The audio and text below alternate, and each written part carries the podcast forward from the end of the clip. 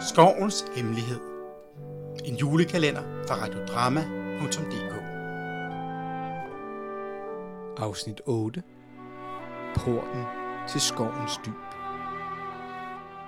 Frida fulgte den lysende sti, som den hvide sten havde skabt. Efter trækronernes tætte skygge, kom Frida til en klar åbning midt i skoven. Her stod en stor og fortryllende træportal med indviklede mønstre, der lyste op som guld. Det var tydeligt, at dette var den port, nøglen skulle låse op. Frida nærmede sig forsigtigt og så, at nøglehullet var formet som et blad for træerne omkring hende. Med forsigtighed satte hun nøglen ind i nøglehullet og drejede rundt.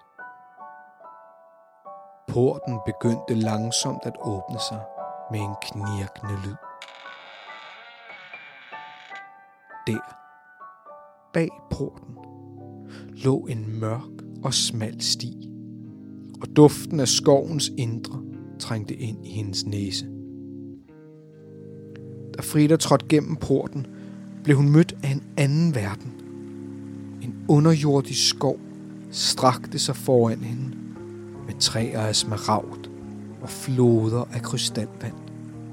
Det var som om tiden havde stået stille her, og skoven gemte på en elgammel magi. Pludselig hørte Frida en sang. Det var en fortryllende stemme, der kaldte på hende. Hun fulgte sangen, der førte hende til en klippe med udsigt over en smuk blomstereng. Her stod en skovnymfe. Hun havde hår af florlet silke og øjne som stjerner, og hun sang en sang, der fyldte luften med de dejligste toner. Hun smilede til Frida og hilste hende velkommen. Jeg er Lyra-sang, sagde hun, og jeg synger om skovens hemmeligheder.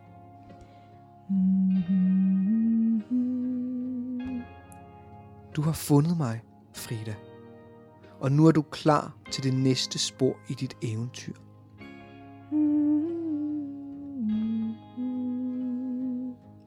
Lyt til min sang og følg dens toner, for de vil guide dig til skovens kerne.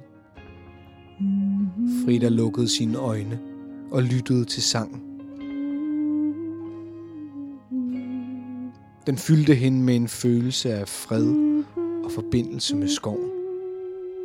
Hun vidste, at hun nu skulle følge sangens toner dybere ind i den underjordiske skov. Du har lyttet til Skovens Hemmelighed.